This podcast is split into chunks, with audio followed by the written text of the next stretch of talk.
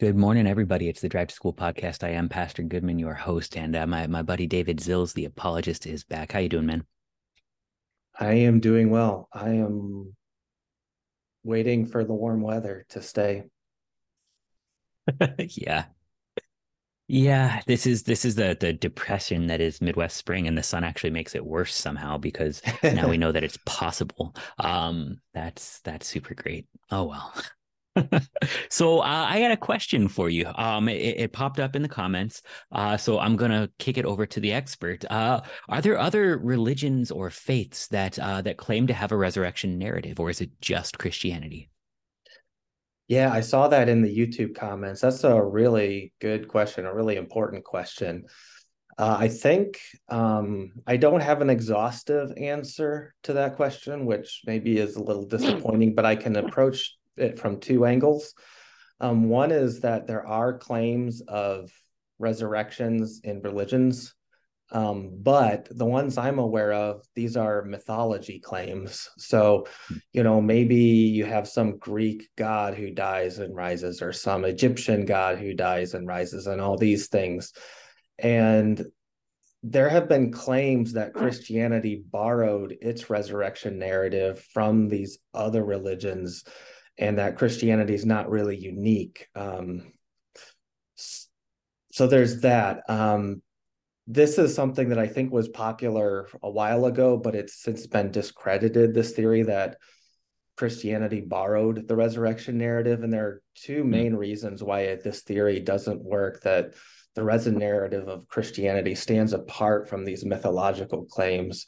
Um, the first is that first, first of all, the uh, the Jesus' narrative came in the context of Judaism, so it wasn't likely to be influenced by pagan mythology. That wouldn't have been something that the disciples or Paul, especially, would have deemed credible. They wouldn't have, you know, because they were devout Jews, they would they would have believed God is one, Yahweh is the only God. These other things are things we shouldn't play with, and so there's there's that aspect. Um, the other thing is that when you look at the parallels between the mythological resurrections and Jesus' resurrection. If you hear them stated out of context, it sounds like, oh, wow, these are the same story. But if you go and actually read the original source material, the ancient sources, these things are nothing alike. And so, mm.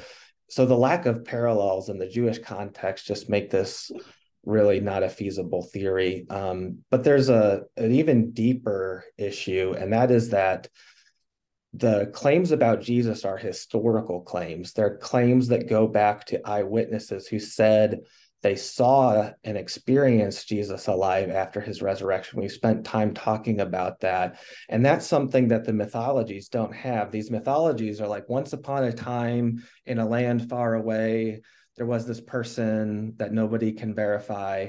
And maybe you know people don't take these seriously as if they actually happened or if they do they're just you know it, that's the kind of blind faith that christianity is not and mm-hmm. so the fact that these are claims about an actual historical per- person that people could know that people could verify that is unique that's something that Jesus has that the myth- mythological stories don't. The mythological stories are like Grimm's fairy tales or something like that. They're they're not claims about an actual historical person that could be verified with evidence.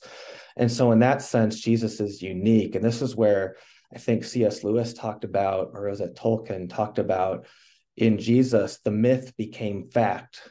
The all these mythological stories about dying and rising and immortality and gods and all this they were just fairy tales until Jesus. And in Jesus, these mythological constructs were the reality behind them, which is Yahweh entered into history and became a testable fact. And so we have a story that's a resurrection that sounds mythological, but we can actually test it with evidence. And that's where Jesus is unique. Um, now, so that's the mytholo- mythology category. There's another category. Well, let's look at the other religions and the people who founded them and let's see did they rise from the dead? And they don't even claim that they rose from the dead. No no muslim is going to tell you that muhammad is still alive. I mean or same with confucius or the buddha or joseph smith. These people are dead and it's acknowledged that they're dead. It's not even claimed that they rose from the dead. And so that's the thing that really sets Jesus apart is that not only did he is it claimed that he rose from the dead as a historical rather than mythological event, but there's evidence to back up the claim and you can test it and test alternative theories and show that they don't work.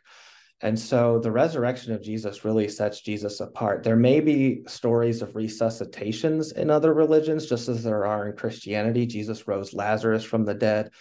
People are brought back from near death today um, after a couple hours, um, but they still die again. They're not immortal. Jesus is the only one who's come back, never to die again.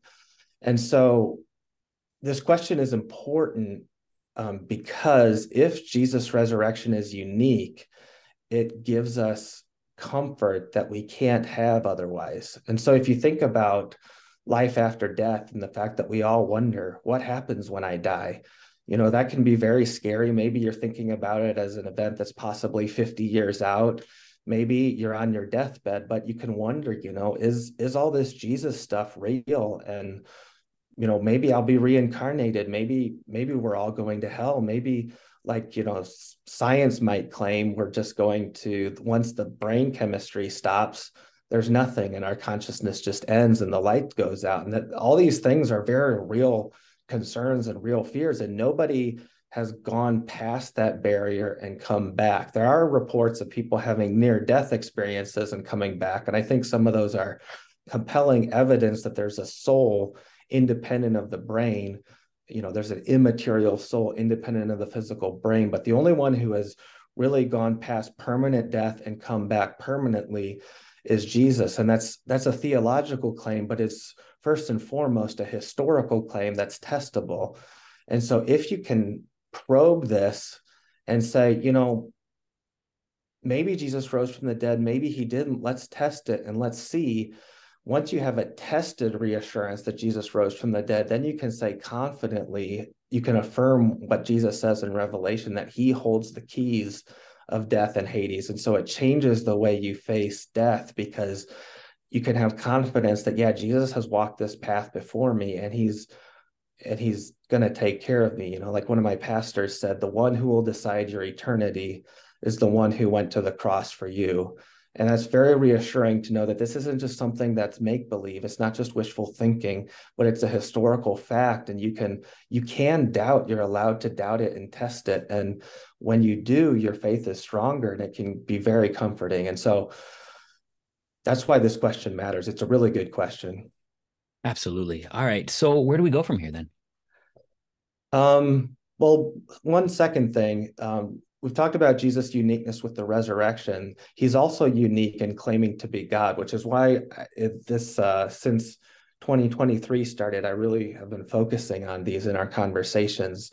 Yeah. You know, Buddha said, I found the way. This is the way. Aristotle said, I found the good life. This is the good life. You know, Muhammad said, I found the truth. God showed me the truth. Only Jesus said, I am the way. I am the truth. I am the life. And so Jesus claims about his religious teaching is in some ways very self-centered, which other religious teachers are not. Other religious teachers or philosophers point beyond themselves to something else. Jesus points back to himself, which sounds very arrogant, unless it's true. And the thing about Jesus' character, we've talked about this, is he wasn't arrogant at all. He was right. very humble.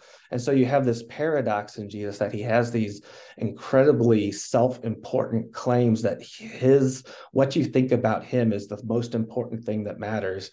And yet he's incredibly humble and selfless and clear-minded at the same time. And so both these aspects of Jesus claiming to be God and rising from the dead are unique about Jesus. Um, and the part about Jesus claiming to be God is comforting too, because you can think, well, how do I know about God? Lots of theories about God are out there. Maybe he doesn't exist. Maybe he's kind of everything and he's the consciousness behind everything, kind of the, the universal soul. You know, maybe he's like Allah, maybe he's like Yahweh, maybe he's like you know like joseph smith says and there can be this this ambiguity and uncertainty and it's hard to sift through it. And i think one way to cut through that is to say rather than god being this mystery in the void if the mystery penetrates into history and becomes a human that interacts with people and they have concrete experiences with him and he tells them concrete things mm-hmm. this is how how god is and this is how he wants you to be and this is how you can have a relationship with him it can be really comforting because it takes away the anxiety of the uncertainty and it says now i have something concrete to point to the person of jesus um, when i was in high school i learned about two definitions of god two kinds of definitions there's let me see if I can remember them. A descriptive, a descriptive definition, and I think the other one was a denotative okay. description. And the descriptive says it's words, it's a description. It says God is like this. And that's what most religions are. They give you word pictures that describe God, but they're not God. They're they're kind of supposed to tell you what God is like. In Jesus, you don't say this is what God is like. It's something you point to. It's an example of God. So it's like the difference between saying define a dog as a four-legged creature that has some fur and a tail and usually is very friendly but you know barks and all these things. You know that's a descriptive definition. A denotative definition of a dog is when you find an actual literal dog and you point to it and you say that's what i'm talking about look at that dog yeah. And jesus is the second kind of definition about god. It's not a bunch of people trying to figure it out and describe god on their own. It's god coming down and saying you want to know what i'm like here look mm-hmm. look right here. you know and that's where and that's where the apostles were emphatic. They said you know especially john in his gospel and epistles he said you know no one has ever seen god. He acknowledges the mystery and that god is beyond our comprehension. But then he says god the one and only who is at the father's side who in context he's talking about jesus. Jesus has made god known. And you know in one of his letters John says, what our hands have touched. You know, he talks about how they literally experienced walking with Jesus for three years and living with him, and that this was how they knew what God is like because they had actually physically interacted with him. And so I think both these aspects, Jesus being God and Jesus coming back from the dead, they point for our heads to know Jesus is unique. And so I can answer questions that I couldn't answer if these things weren't true about Jesus but also for our hearts once we know we we can have confident answers to these questions it's deeply comforting that i can know what god is like. I know what he wants from me and i know what happens when i die and i know um, how to be right with god so that i can have a good afterlife. And so um, these are these are key questions and it all comes back to the uniqueness of jesus. Jesus does things and says things that nobody else does. And so if you want to try to figure out what religion or philosophy should I follow. Um, one thing to always have in the back of your mind is can they compare to Jesus on these two issues? And I think you'll find they can't. And so that's that's where Jesus is unique, and that can be incredibly comforting when you're wrestling with doubt and uncertainty. Absolutely, David. Thank you so much for joining us today. All right, thanks, Harrison. Have a good one.